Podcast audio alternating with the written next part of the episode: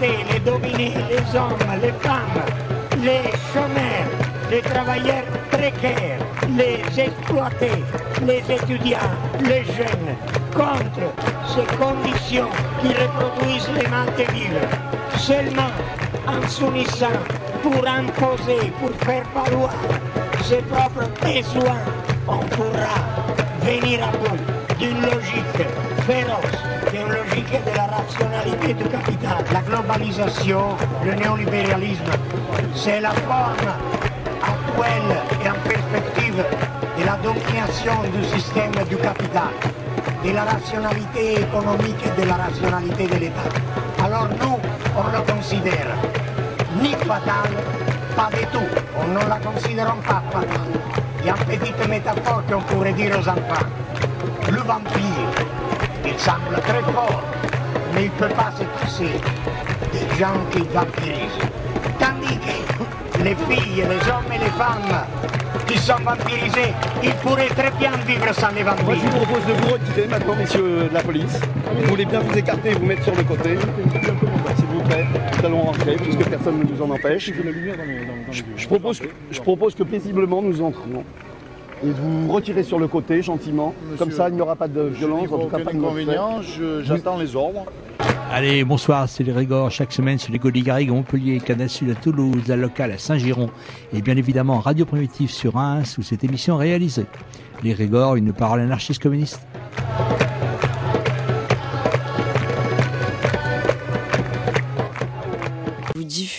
Le montage réalisé sur la base d'un débat qui avait lieu le 4 décembre dernier au lieu-dit, à l'initiative du collectif IVG Tenon autour de la question de lutte pour le droit à l'avortement en Europe et en Amérique latine, et plus largement les luttes sur les droits des femmes. Donc, euh, on vous a convié aujourd'hui, euh, car le collectif euh, IVG Tenon a sorti une brochure. Cette brochure, en fait, met par écrit euh, l'histoire de la lutte euh, victorieuse que nous avons eue euh, pour réouvrir le centre euh, IVG Tenon et aussi le, face aux intégristes catholiques qui étaient présents. Donc, pour rappel, si vous vous souvenez, en 2009, euh, la- le centre IVG avait été fermé en catimini. Et après 18 mois de lutte, d'occupation, de la rue, de l'hôpital, de pétitions, euh, euh, nous avons réussi à obtenir sa réouverture. Suite à sa réouverture, nous avons souhaité que ça soit un centre dédié avec tout ce qu'il fallait. euh, donc il y a une restructuration et au niveau des locaux et il y a eu obtention bah, de locaux qui étaient euh, plutôt euh, agréables malgré euh, encore il y a encore des choses à revoir. Mais le centre fonctionne, il fonctionne bien. Et pendant que nous étions en train d'essayer de construire donc un centre IVG pour les femmes, et ben de l'autre côté, il y avait les intégristes catholiques qui étaient là. Et donc nous, avons, nous sommes mobilisés contre eux pendant presque deux ans. Si on regarde actuellement, je voulais faire un petit point sur euh, la France, euh, de manière plus large au niveau de l'IVG. On a eu euh, des avancées quand même ces dernières années. Je vais commencer par les points positifs.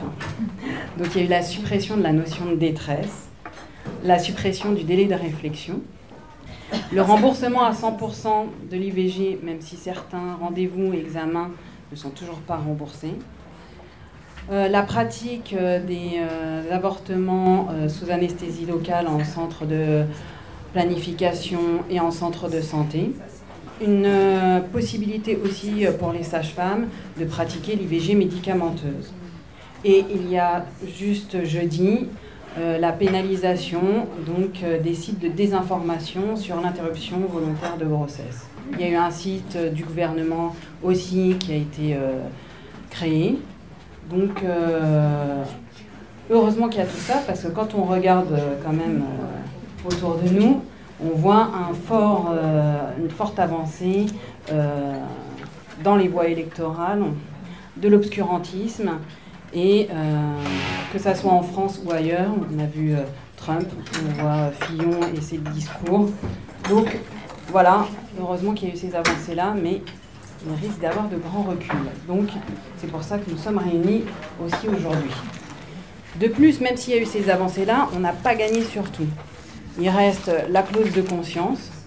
Donc la clause de conscience, c'est spécifique à l'IVG, parce qu'il y a une clause de conscience euh, pour tous les médecins, pour tout acte. Mais là, il y a une clause de conscience spécifique qui donc euh, double la clause de conscience, qui pèse sur l'IVG et participe à une moralisation euh, indue de l'avortement. Parce que l'avortement euh, devrait être considéré comme un acte médical comme les autres, faisant partie de la vie des femmes. Et avec cette clause de conscience, ce n'est pas le cas. Et donc, il y a certains médecins qui ne pratiquent pas, ils sont obligés de, d'envoyer et de proposer ailleurs. Mais voilà, on a vu dans certains pays comme l'Italie que ça posait de graves problèmes. De plus, on a toujours un délai restreint en France de 12 semaines de grossesse pour pratiquer euh, l'avortement, alors que euh, déjà au niveau européen, on pourrait s'aligner sur des pays qui euh, vont bien plus loin, qui vont entre 20 22 semaines, comme en Angleterre plutôt, comme aux Pays-Bas ou en Espagne, même si bien sûr on a vu qu'il y a des problèmes aussi en Espagne.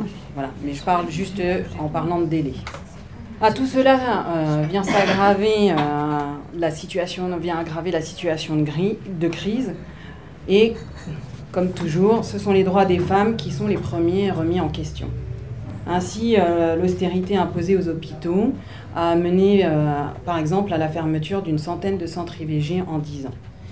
Et euh, en ce moment même, à Tenon, l'austérité subit, je voulais, euh, vies, et je voulais laisser euh, Marise de Tenon pour faire le point quand même sur notre hôpital pour lequel on, on s'est battu. Voilà.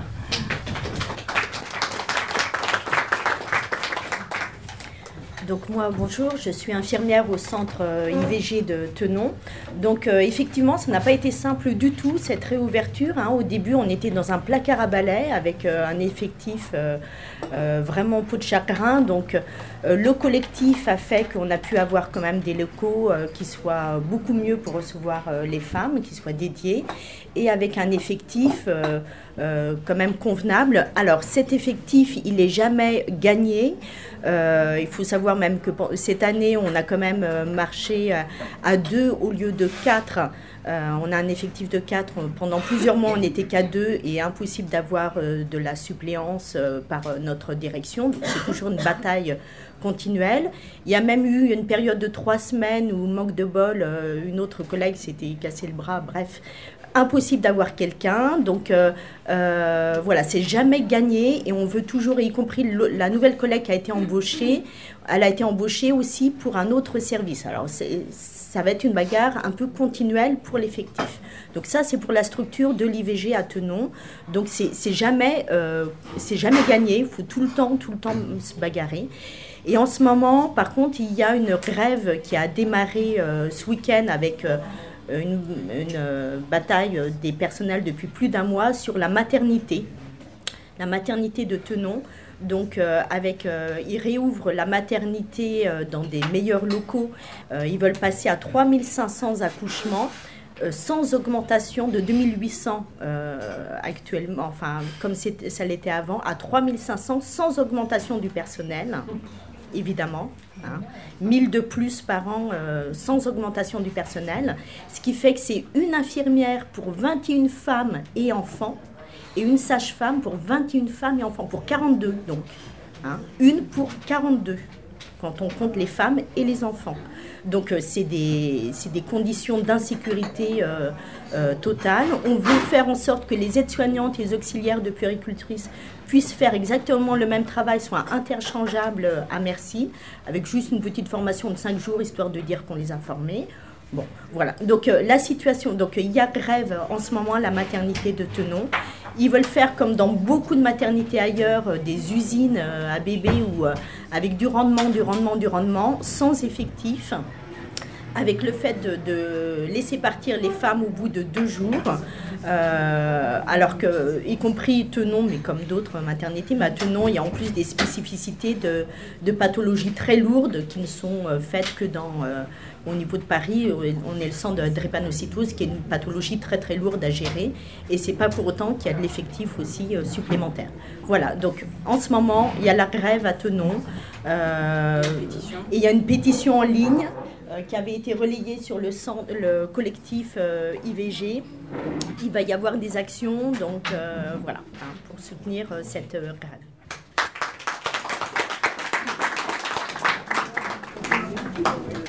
Donc, on va passer à la suite pour laisser plus la parole aux autres personnes. Et donc, on voulait élargir à l'Europe, puis après à l'Amérique du Sud.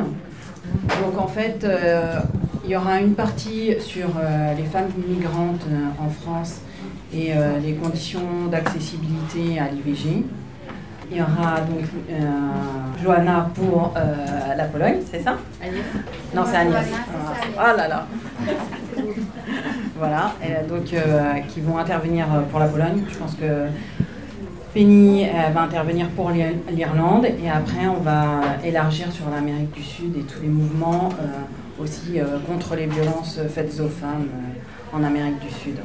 Bah, je vais me lever. Bonjour, bonjour tout le monde. Donc, je suis, je m'appelle Agnès Kawczak, donc Agnieszka en polonais, mais bon, j'utilise plutôt le, le, prénom francisé.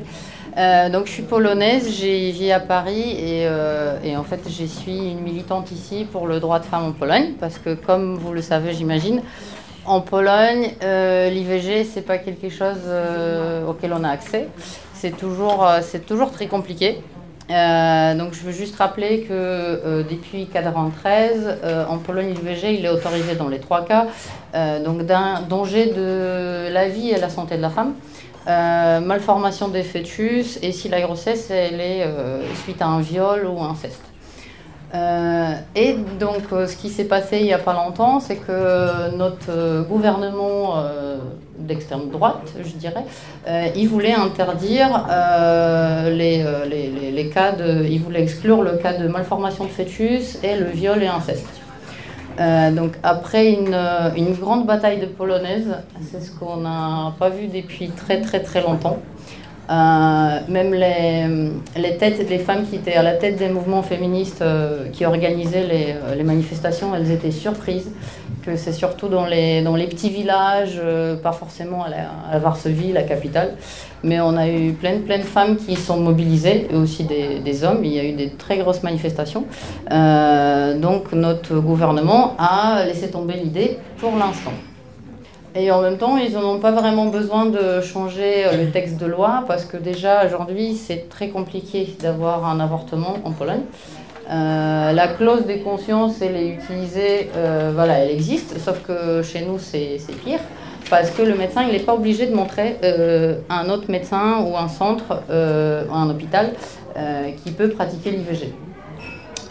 donc, sachant que la situation elle est très grave bah, pour moi dans le sens où c'est souvent des, grossesses qui sont déjà désirées à la base et qu'il y a des, malformations de, des fœtus et qu'on dit à la femme que bah, si votre enfant il est né vivant, il va mourir deux jours après.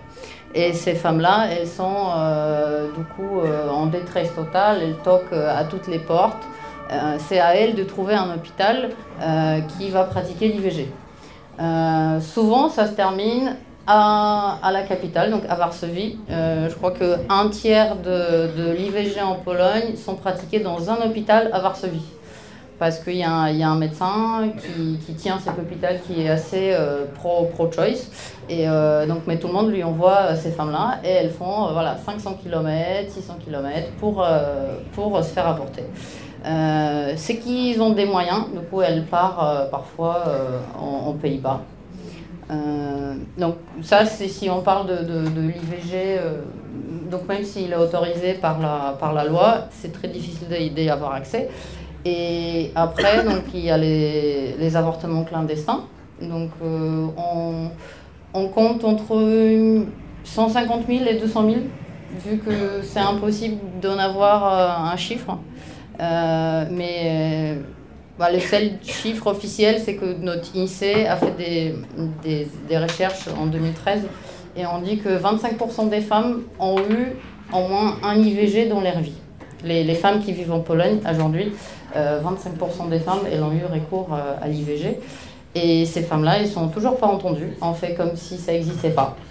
Euh, et comme notre gouvernement aujourd'hui, il est très très droite, on n'a pas de, pouvoir public pour changer, changer cette loi. Euh, donc le planning familial polonais, euh, il a plutôt un rôle de, conseil et euh, déjà ils se battent pour que la loi qu'on a actuelle, actuellement soit respectée.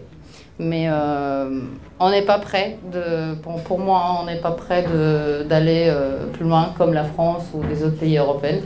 Euh, tant qu'on a ce gouvernement-là, et ou sinon, il faudra que l'Union européenne nous aide un petit peu. Voilà, c'est ce que je voulais dire.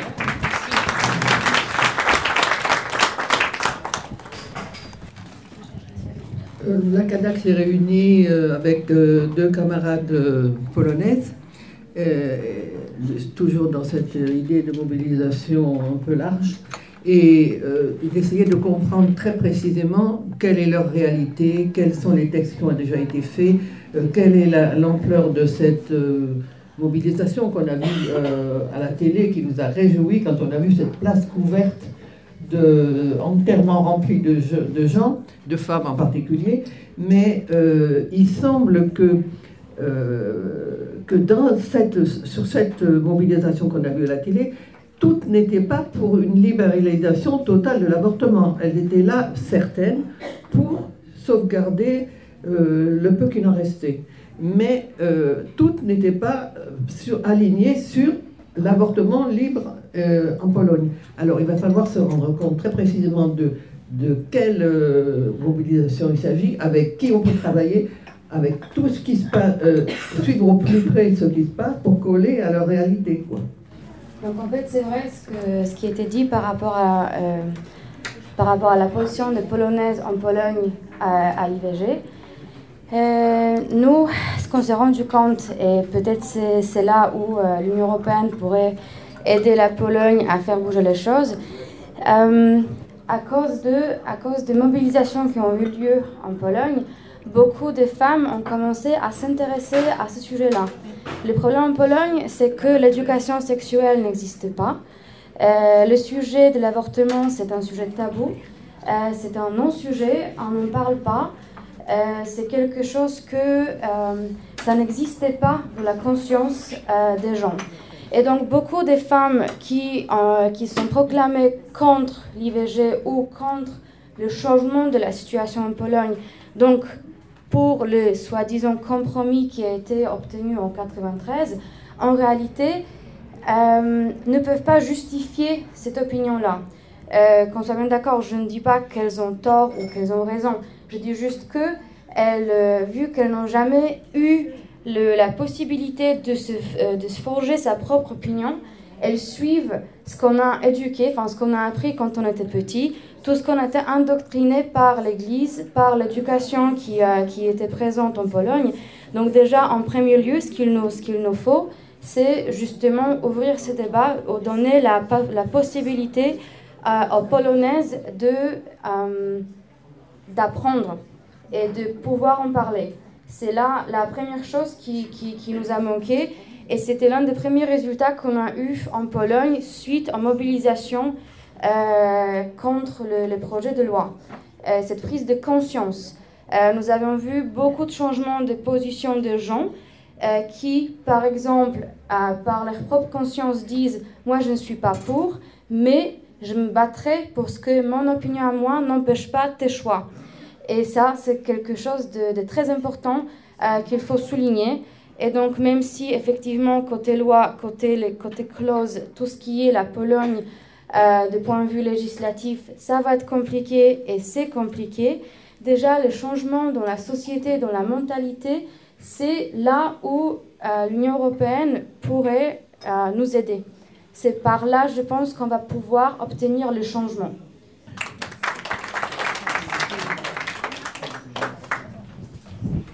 Donc on va passer à un autre euh, pays, l'Irlande. Oui, donc euh, bonsoir. Je, je, suis en fait militante du collectif Tenant, mais ayant des liens et des, des origines euh, en Irlande. Euh, et comme c'est effectivement un des pays où l'avortement est interdit, effectivement, il semble important de, parler de la situation parce que la situation en Irlande est en fait déterminée par un amendement à la Constitution, une Constitution qui déjà donne une place particulière à l'Église catholique, qui parle déjà de la place des femmes euh, dans le foyer, etc. Et euh, donc, euh, en 83, un amendement a été adopté qui disait que euh, en fait, euh, le droit à la vie du fœtus était euh, consacré par la, par la Constitution avec un respect aussi pour le droit à la vie de, la femme, mais en fait, c'était le droit à la vie du fœtus qui, qui était l'important. Donc ça, c'était en 83. Euh, en 92, il y avait eu euh, une campagne pendant euh, quelques années suite à un cas particulier d'une jeune fille qui avait, bon, pour qui il y avait eu un procès sur son droit de, en fait de se faire avorter parce que sinon elle risquait de se suicider. Euh, et à ce moment-là, il y a eu une fantastique libéralisation qui ce n'était pas interdit de donner des informations sur la possibilité d'aller se faire avorter en Grande-Bretagne, qui de toute façon, évidemment, euh, les femmes irlandaises euh, font depuis très longtemps, à peu près 4000 par an, doivent quitter l'Irlande pour, pour aller en Grande-Bretagne euh, pour euh, se, faire avorter parce que c'est en fait la seule possibilité. Et il faut dire en passant euh, que bien que là je parle de la législation irlandaise, c'est-à-dire de la République, en Irlande du Nord, qui fait partie du Royaume-Uni, la législation britannique ne s'applique pas ne s'est jamais appliquée depuis, depuis la loi sur l'avortement de 1967 par une combinaison de l'opposition, aussi bien des catholiques que des protestants extrêmes, euh, qui sont les deux euh, forces dominantes euh, jusqu'à aujourd'hui, parce que la question continue, d'être posée et est toujours refusée par l'Assemblée. Donc, vous vous rappelez peut-être du cas du cas en 2012 de la mort de Savita à la Panava Ava, qui était une femme indienne, euh, immigrante en Irlande, qui est morte parce que, euh, je ne m'appelle plus les, détails médicaux, mais parce qu'elle euh, était refusée un avortement. Et ça aurait été la seule façon de lui sauver la vie. Et donc elle est morte parce que le personnel de l'hôpital ont dit qu'ils ne pouvaient pas pratiquer un avortement. Donc depuis 2012, euh, la campagne pour euh, en fait supprimer cette euh, amendement numéro 8 de la Constitution a repris forme, qui a repris en fait beaucoup de, beaucoup de soutien. Le, par exemple, le Congrès des syndicats irlandais a toujours été en fait contre l'amendement et donc soutient la campagne pour le supprimer. Il y a beaucoup d'organisations euh, qui sont rassemblées dans, une coalition pour la suppression de, de, cet amendement.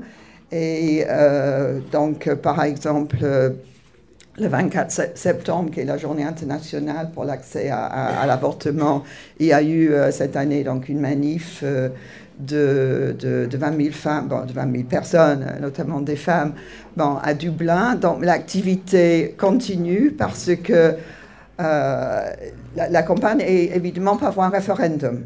Et peut-être aussi, vous vous rappelez qu'en 2015, euh, par un référendum populaire, euh, le mariage pour tous été approuvé en Irlande. Et donc, c'est-à-dire qu'on reste avec ce poids énorme de l'Église catholique euh, dans la Constitution et dans le Parlement, etc., mais dans la population, bien qu'on sait maintenant que les sondages, il ne faut pas toujours faire confiance, mais, euh, mais, mais par les sondages aussi, une majorité de la population irlandaise serait pour la décriminalisation de, de l'avortement. Donc euh, la campagne, c'est pour avoir un référendum sur la suppression de cet amendement. Ce qui a fait le gouvernement pour l'instant, c'est de créer une assemblée citoyenne avec 99 personnes. Euh, euh, qui, les, gens, pas les politiques, etc., mais qui sont censés représenter euh, toute la population dans toute sa diversité. Il y a un organisme, je pense, en fait, de sondage qui était chargé, qui vient de commencer son travail et en fait, qui va travailler sur plusieurs points, mais dans le premier point, et sur, sur cette question euh, de, de l'avortement et de, de l'amendement, et donc qui est normalement, parce que le gouvernement sent bien qu'il y a une pression euh, de l'opinion populaire, est censé rendre son rapport et donc sa proposition à ce qu'il devrait faire le gouvernement dans la première moitié euh, de l'année de, bon, de, l'année prochaine. Donc, c'est-à-dire que cette question va continuer à être importante euh, en Irlande euh, pendant, pendant toute cette période. Et euh, donc, je pense, en termes de toute mobilisation et activité européenne, ça serait très important. Et je ne sais pas pour la marche mondiale quels sont les liens existants, mais de, sûr que, que, cette question, bon, que, que la, situation de l'Irlande est aussi bien connue et qu'il y a une, bon, une, pression, y compris internationale. Mais je dois dire, et ben, je, dis juste comme ça, moi, j'y crois en rien que l'Union européenne va faire quoi que ce soit pour essayer de faire pression sur les pays membres euh, sur cette question. Parce que dès le début de l'Union européenne, euh, il s'était euh, dit qu'on sur les questions euh, morales, euh, religieuses, etc. C'était c'était pas le champ d'activité de, l'Union européenne. Et pour moi, c'est sûr qu'un gouvernement comme le gouvernement irlandais va et, en fait, quand il y a eu des référendums en Irlande sur les différents traités européens, parce que constitutionnellement il doit avoir, c'était une des choses qui avait été utilisée pour que les gens votent non sur, euh, par exemple, le traité de, Lisbonne, ben, qui était euh, ces Européens vont nous imposer l'avortement et à l'époque le divorce, mais depuis le divorce aussi est passé. Donc voilà, donc la situation en Irlande.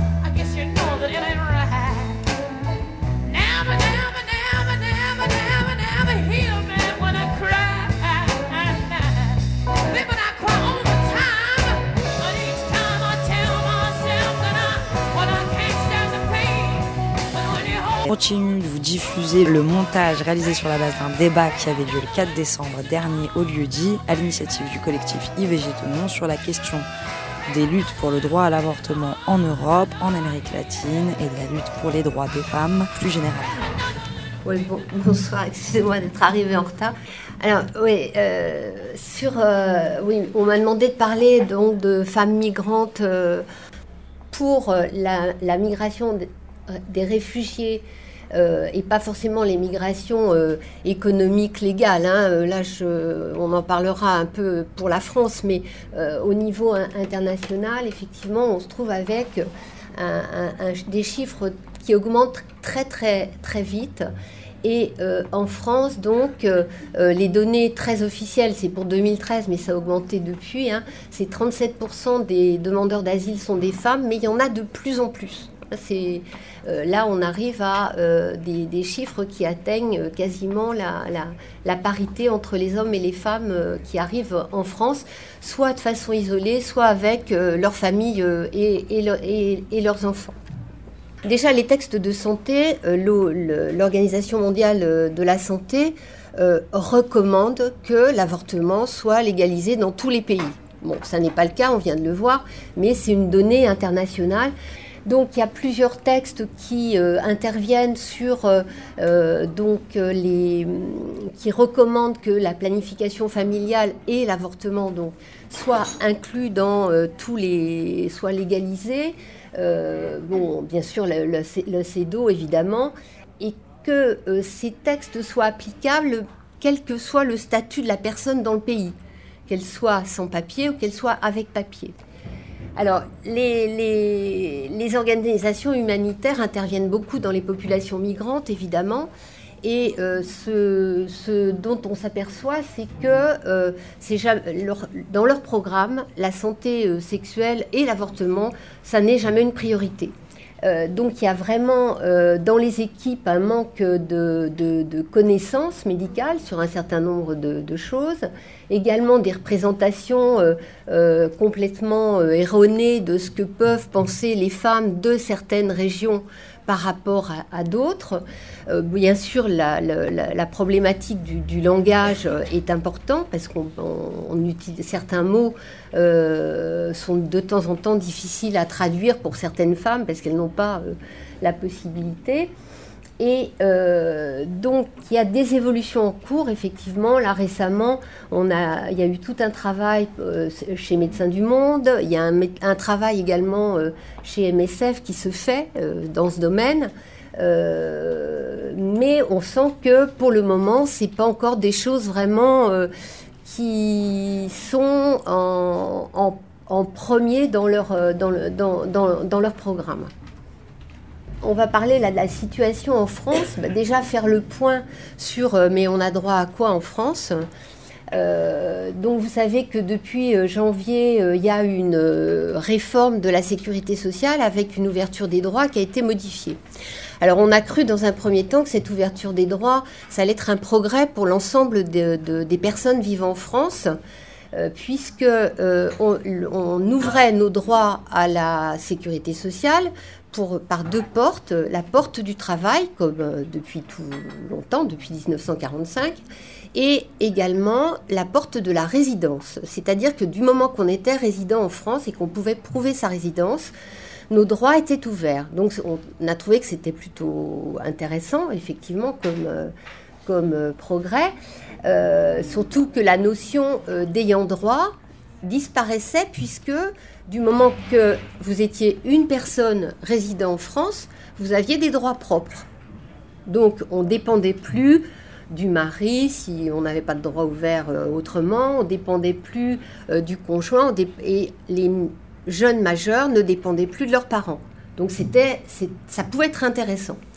À part, à part que euh, à partir du moment où on ne peut plus prouver sa résidence, on perd ses droits immédiatement.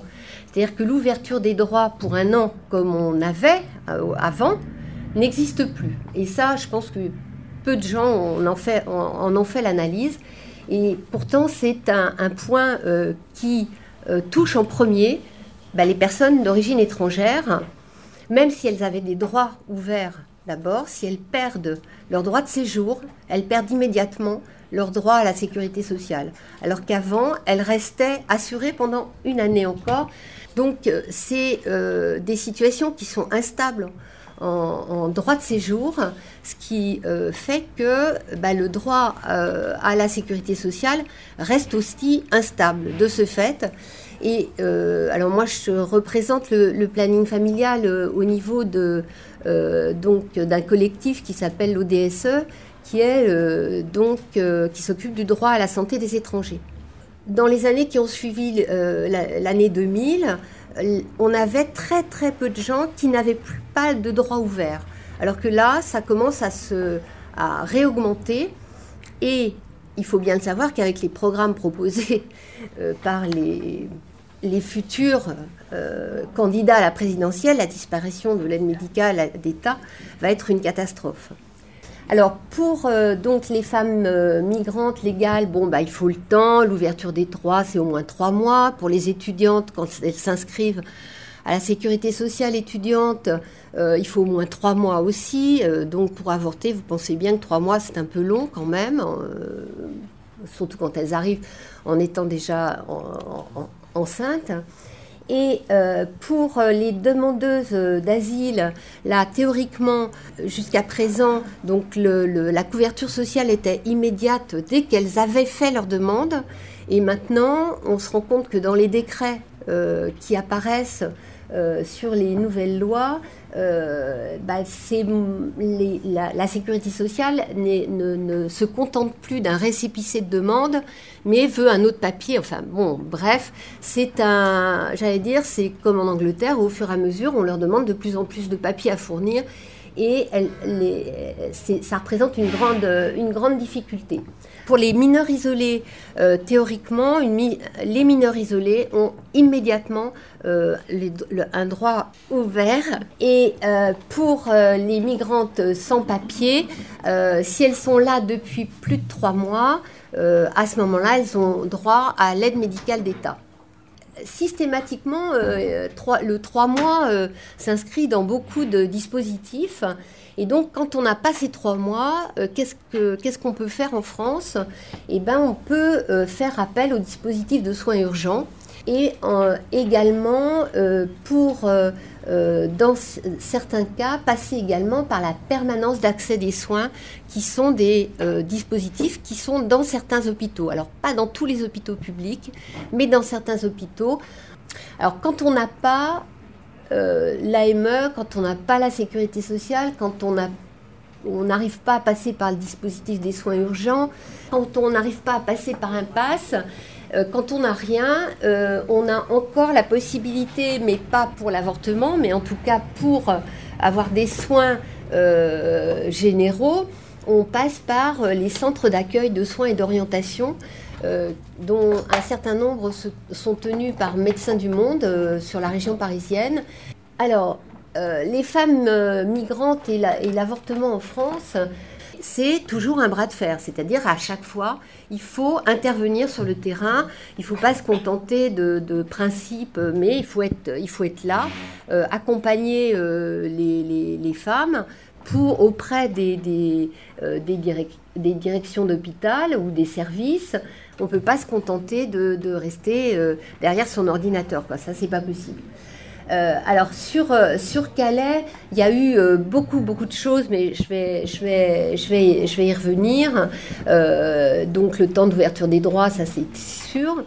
Sur l'interprétariat et les médiateurs culturels, sur, dans beaucoup de, de, lieux où on réfléchit sur l'accès aux soins des personnes migrantes, on dit il faut un interprète, ça paraît complètement logique.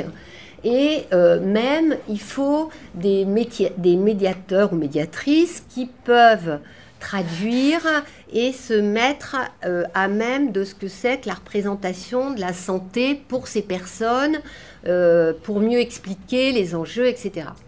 Et on s'est aperçu à Calais en particulier que l'hôpital, voulant bien faire, a imposé les interprètes. C'est-à-dire que la femme qui arrivait si euh, elle n'acceptait pas l'interprète euh, imposé par euh, l'hôpital, eh bien on, la refusait. Elle était obligée d'aller ailleurs. Donc après l'intervention du défenseur des droits, on a réussi à obtenir que à Calais, la femme puisse choisir qui va servir d'interprète, c'est-à-dire quelqu'un de proche, quelqu'un d'une association en qui elle a confiance, mais que ce soit pas l'interprète imposé par l'hôpital. les femmes arrivant en France, d'où qu'elles viennent, elles ne connaissent pas le parcours IVG en France, évidemment. Elles ne connaissent pas la, loi. donc il y a tout un travail d'information qui doit être fait auprès des, femmes. Et donc un certain nombre de lieux ont traduit des brochures euh, expliquant la loi, expliquant les droits, expliquant euh, euh, ce qui allait se passer techniquement parlant, etc., ce qui, ce qui allait leur, leur, arriver quand elles demandent un avortement.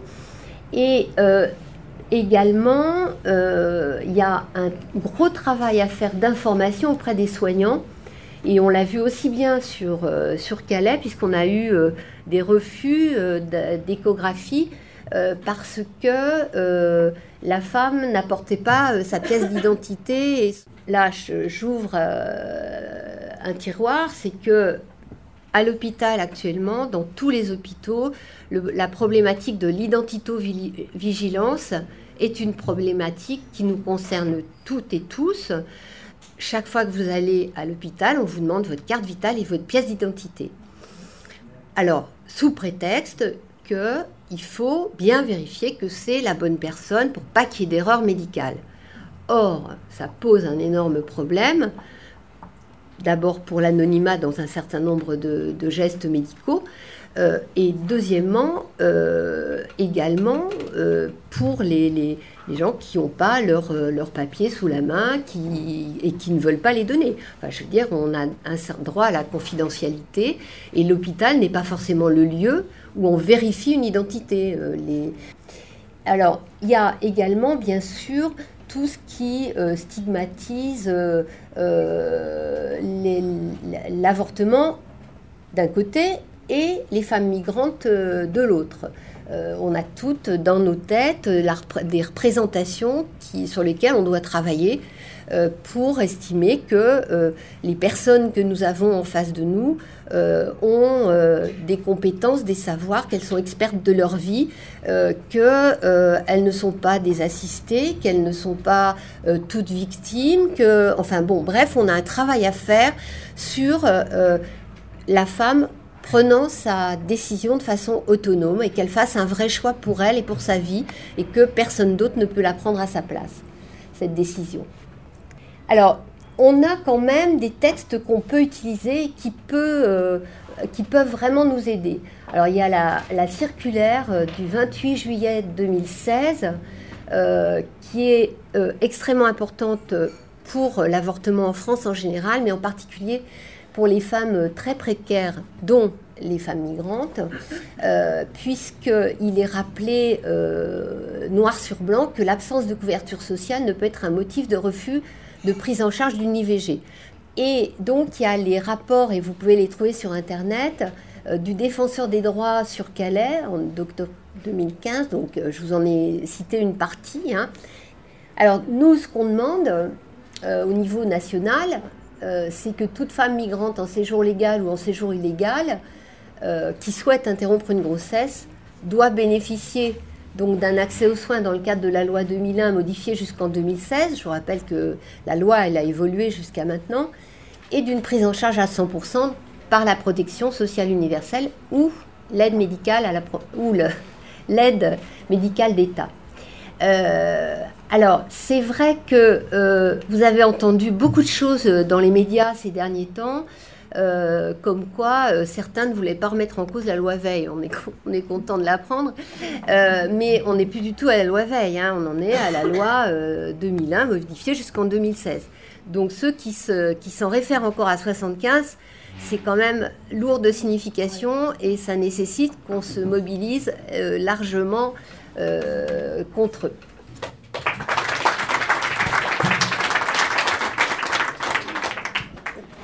Bonjour, donc euh, merci beaucoup déjà pour l'invitation. je m'appelle Tania, je suis péruvienne et je fais partie de l'association Alerta Feminista, qui est une association mixte de latino-américains, latino-américaines, dont les origines se trouvent justement dans le mouvement Ni una menos, qui veut dire en français pas une de moins. Et c'est justement un petit peu cette histoire, enfin l'histoire de ce mouvement dont je vais vous parler actuellement. Donc, euh, euh, le New ce, mouvement a marqué effectivement un, avant euh, et un après, ou est en train de marquer un avant et un après dans les, dans les luttes pour les droits des femmes en Amérique latine. Donc l'histoire commence en fait en Argentine en 2015 suite à, un féminicide assez, brutal en fait d'une Argentine qui est La Paz qui a d'une certaine façon incarné euh, un ras-le-bol euh, généralisé, au sein de la population qui s'est euh, qui s'est traduit sous deux formes assez importantes. À la fois la mobilisation massive, mais aussi l'organisation. Donc le, le 3 juin 2015, il y a eu de centaines de milliers de personnes qui se sont mobilisées dans plusieurs villes d'Argentine, pas que de l'Argentine, parce qu'il y a eu des répliques après en Uruguay, euh, euh, au Chili, etc., pour essayer de justement visibiliser euh, cette rage contre un phénomène qui est malheureusement trop connu, trop euh, fréquent en Amérique latine, c'est-à-dire le, féminicide. Euh, il faut savoir qu'en Argentine, euh, il y a une femme qui meurt, enfin victime de féminicide, tous les 30 heures en fait. Et que dans l'Amérique latine, ce sont 12 femmes par jour en fait qui meurent pour cause de féminicide, enfin pour, pour le fait d'être femme d'une certaine façon. tout ça dans le silence le plus ahurissant. Euh, sous euh, des euh, excuses ou des façons un petit peu la presse le présente souvent sous la forme d'un crime passionnel, par exemple, sous une grande culpabilisation aussi. Ce, ce, ras-le-bol qui s'est traduit dans une très très grande mobilisation et qui répond aussi à une citation assez enfin, tragique peut-être de, de l'état des lieux des, des, droits des femmes et des violences faites aux femmes en Amérique latine. Euh, parce qu'il faut savoir que euh, il s'agit d'une région euh, qui concentre un des taux les plus hauts en ce qui concerne les violences faites aux femmes. Et donc pas que les féminicides, mais aussi la question des viols, la question du harcèlement, la question des violences physiques. Et c'est aussi une région qui concentre les législations les plus dures, en fait, en ce qui concerne l'avortement. il faut savoir qu'en Amérique latine, les femmes peuvent encore aller en prison euh, même jusqu'à 40 ans en fait pour le fait d'avoir avorté. Donc c'est vraiment des situations très très très extrêmement compliquées et qui effectivement aussi euh, témoignent euh, d'une région où voilà il y a une, influence même s'il y a une séparation entre l'Église et l'État, une influence très très forte de la part de, l'Église aussi dans un, bon un bon nombre de, de pays et un machisme qui est extrêmement ancré non seulement dans les mentalités mais aussi dans les institutions qui ne se traduisent pas en fait par, euh, par la loi. Euh, cette mobilisation a permis en fait de, de, pousser euh, encore plus loin en fait l'indignation par rapport à la situation des femmes en Amérique latine et a permis aussi de remettre sur le tapis les principales revendications du mouvement féministe dans, dans la région. Ce qu'a permis ce mouvement, c'était aussi d'expliquer que le que le féminicide en fait n'est que le dernier maillon d'une longue chaîne de violence en fait euh, envers les femmes et de dire aussi haut et fort euh, sous un certain nombre de consignes, euh, de pouvoir verbaliser toute cette, cet ensemble de violences qui sont souvent pas dites publiquement. Je vais juste revenir sur quelques slogans ou quelques pancartes qui sont revenus un petit peu dans ce mouvement, qui à mon avis cristallisent ou, ou condensent de façon assez explicite les principales revendications. Donc déjà, ce n'est pas un crime passionnel, c'est un féminicide et assez euh, explicite en ce qui concerne la façon dont on traite actuellement en Amérique euh, latine et pas que euh, la question des meurtres des femmes, des assassinats de femmes. Mais il y a aussi la question de, par exemple, je prends avortement illégal, féminicide d'État. Je prends un autre exemple, les riches avortent, les pauvres meurent. Parce qu'en Amérique latine, effectivement, 95% des avortements sont faits clandestinement et sont la troisième cause de mortalité féminine. Et, ce sont des choses qui, à travers ce mouvement, ont commencé non seulement à être rendues publiques, mais aussi à, ont commencé à responsabiliser les principales institutions qui permettent en fait que jusqu'à l'actualité, ça puisse être complètement banalisé et normalisé en fait. Donc il y a cette question de la responsabilisation des États qui a été assez euh, mise euh, sur le tapis en fait dans, ce mouvement. Les bas salaires sont aussi de la violence de genre, donc effectivement on a pu voir aussi comment euh, dans cette mobilisation il y a eu beaucoup d'insistance sur le fait que effectivement on parle d'oppression, mais on parle aussi d'exploitation et de comment les femmes sont soumises à une double peine en fait en ce qui concerne l'exploitation. je reprends aussi, les trans assassinés sont aussi des féminicides. Parmi les assassinats des personnes trans dans le monde, 80% de ces assassinats se concentrent en fait en Amérique latine. Et que pour prendre un autre chiffre, l'espérance de vie d'une personne trans, par exemple en Argentine, n'atteint que les 35 ans en fait. Donc ce sont des réalités extrêmement dures en fait qui ont commencé à être rendues visibles à travers ce mouvement et ont commencé aussi à faire de la pression en fait, à faire de la pression à travers les rues euh, à l'ensemble des, vis-à-vis des gouvernements en fait en Amérique latine et dans les différents pays où ce mouvement euh, s'est euh, répercuté. Ensuite, ce mouvement a aussi permis de, de, comprendre un peu plus et d'agir face à cette multiplicité de violences, face à un système qui a commencé à être, à être nommé euh, comme tel, un système qui exploite, un système qui opprime, un système qui est d'autant plus violent vis-à-vis des femmes précaires, vis-à-vis des femmes racisées, euh, vis-à-vis euh, d'une imposition d'un modèle de famille unique, univoque, par rapport aussi à cette imposition de l'hétéronormativité et qui contraint euh, effectivement les femmes en Amérique latine à devenir de, euh, des douces machines reproductrices, très souvent euh, avec l'aide constante de l'Église très très forte au sein de la plupart de ces pays. Que s'est-il passé après? Effectivement, ce mouvement commence en Argentine, mais cette petite flamme, cette petite étincelle a commencé à incendier en fait l'ensemble de l'Amérique latine il y a eu des répliques de solidarité en fait euh, euh, dans plusieurs pays. J'avais dit le Chili, l'Uruguay, etc. Mais ce qui est le plus intéressant, c'est que par la suite, ces pays-là ont repris le New en tant que tel. C'est-à-dire ils ont fait que ce mot d'ordre devienne leur propre mot d'ordre pour eux-mêmes entraîner des mobilisations qui ont aussi rassemblé de centaines de milliers de femmes au Mexique, au Pérou, en Bolivie. Il y a eu plusieurs moments effectivement en 2015, ça a commencé en Argentine, et par la suite en 2016, et notamment maintenant euh, avec le 25 novembre, ça a été un peu la, le troisième moment, enfin le plus fort en fait de, euh, de cette grande mobilisation qui commence à euh, s'installer en fait au sein de, de, de l'Amérique latine et pas que en fait, parce qu'elle commence aussi à avoir un retentissement euh, à, échelle, à échelle internationale. Ces mobilisations ont été euh, parmi, enfin ont été en tout cas au Pérou, moi je parle notamment de l'expérience du Pérou, mais aussi de l'Argentine, euh, les mobilisations les plus massives en fait qu'il y a eu pendant ces dernières années. Les mobilisations les plus massives sont en train d'être faites contre les violences faites aux femmes. Et à mon avis, c'est quelque chose qu'il faut quand même avoir à l'esprit, parce que euh, ce renouveau un peu des luttes pour les droits des femmes, c'était quand même quelque chose qu'on était un peu en train d'attendre depuis, depuis, depuis un certain moment effectivement, la, flamme, d'une certaine façon, a pris euh, dans l'ensemble de l'Amérique latine, mais aussi un niveau international. Et là, je vais passer un petit peu à raconter euh, ce que a été un peu l'histoire d'Alerta Feminista au sein de cette, euh, de, cette histoire.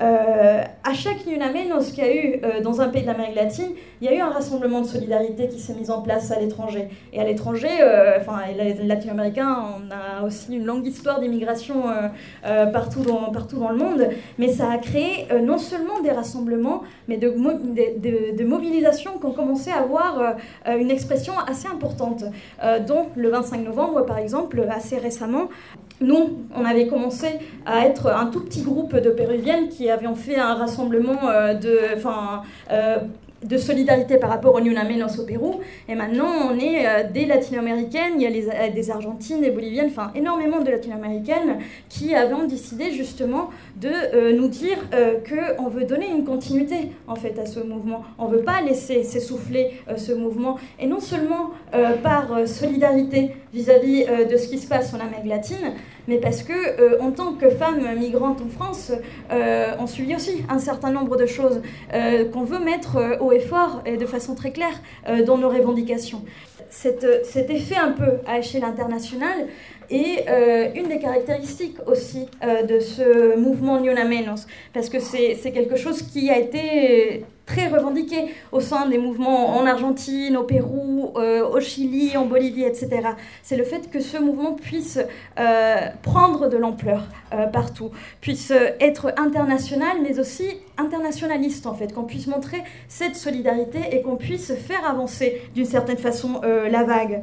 J'essaierai de donner juste trois éléments qui me semblent importants d'avoir peut-être à l'esprit lorsqu'on parle lorsqu'on parle du Menos actuellement, euh, parce que, à mon avis, il s'agit effectivement d'un mouvement qui, euh, qu'il faut essayer de regarder de près en fait, parce qu'il est encore en construction, qu'il commence à rassembler euh, de plus en plus autour de lui et qui est en train de construire euh, une nouvelle couche de militantes. La plupart, c'est de, jeunes militantes qui font leur premier pas euh, dans une manif. La, première manif de leur vie peut-être a été justement une manifestation contre les violences faites aux femmes et on parle de centaines de milliers de personnes qui sont en train de en fait transformer cette rage en mobilisation et en organisation. Et c'est ça, à mon avis, ce qui est euh, peut-être l'élément le plus important et qu'on commence un petit peu à voir les fruits.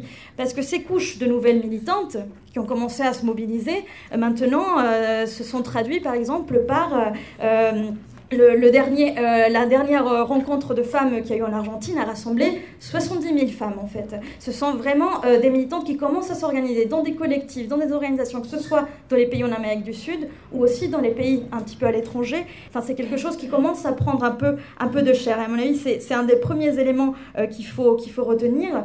Il y a la question aussi de la question internationale, c'est-à-dire à quel point on se nourrit de tout ce qui a été fait euh, à, l'étranger, à l'international, comment il y a énormément de revendications en fait d'un héritage euh, de, des luttes qui se sont menées euh, ici en France et partout dans les années 70, parce qu'effectivement nous l'avortement en Amérique latine on est voilà la loi Veil on est vraiment très loin en fait, enfin sous énormément de, de, de points de vue. Et on revendique beaucoup et on se et, on, considère que c'est aussi un héritage assez précieux qu'on voudrait essayer de remettre aussi euh, un petit peu au cœur euh, de, ces, euh, de ces mobilisations. Non seulement il y a la question de l'organisation, non seulement il y a la question de la solidarité internationale, mais de plus en plus ce mouvement commence à justement essayer de pousser plus loin la mobilisation, pas que dans les rues, mais à proposer, et c'est quelque chose qui voilà, est en train d'être discuté à l'échelle internationale, la question de, de la grève en fait.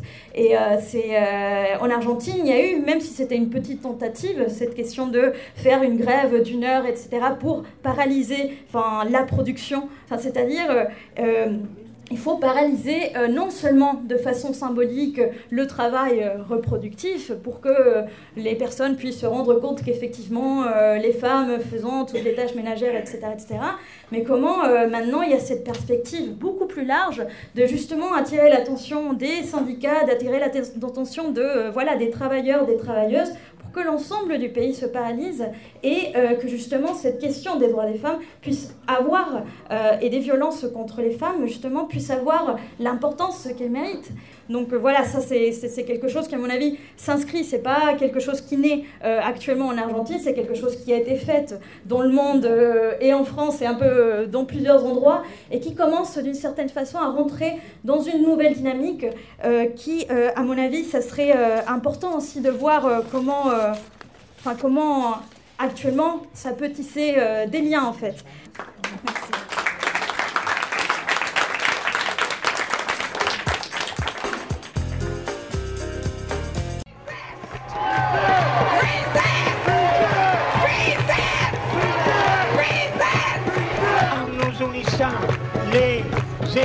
Les dominés, les hommes, les femmes, les chômeurs, les travailleurs précaires, les exploités, les étudiants, les jeunes, contre ces conditions qui reproduisent les mal de vivre.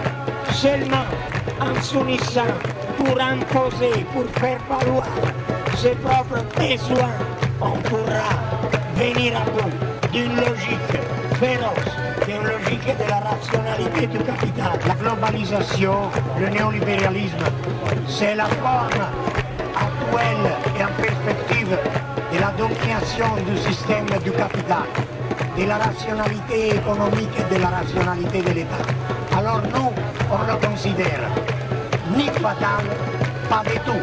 On ne la considère pas fatale. A une petite métaphore qu'on pourrait dire aux enfants. Le vampire, semble très fort, mais il ne peut pas se passer des gens qui vampirisent. Tandis que les filles, les hommes et les femmes qui sont vampirisés, ils pourraient très bien vivre sans les vampires. Moi, je vous propose de vous retirer maintenant, messieurs de la police. Vous voulez bien vous écarter et vous mettre sur le côté. S'il vous plaît, nous allons rentrer puisque personne ne nous en empêche. Je, je propose, que- je propose que paisiblement nous entrions. Et de vous retirer sur le côté gentiment. Comme ça, il n'y aura pas de violence, en tout cas pas de inconvénient, j'attends les ordres. Allez, vous écoutez les Régors chaque semaine sur les Gaulies-Garrigues à Montpellier, Canal Sud à Toulouse, à Local à Saint-Giron et bien évidemment en Radio Primitive sur Reims où cette émission est réalisée. Vous pouvez retrouver nos émissions sur le site oclibertaire.l'aude.net et sur le blog Le Chat Noir 51.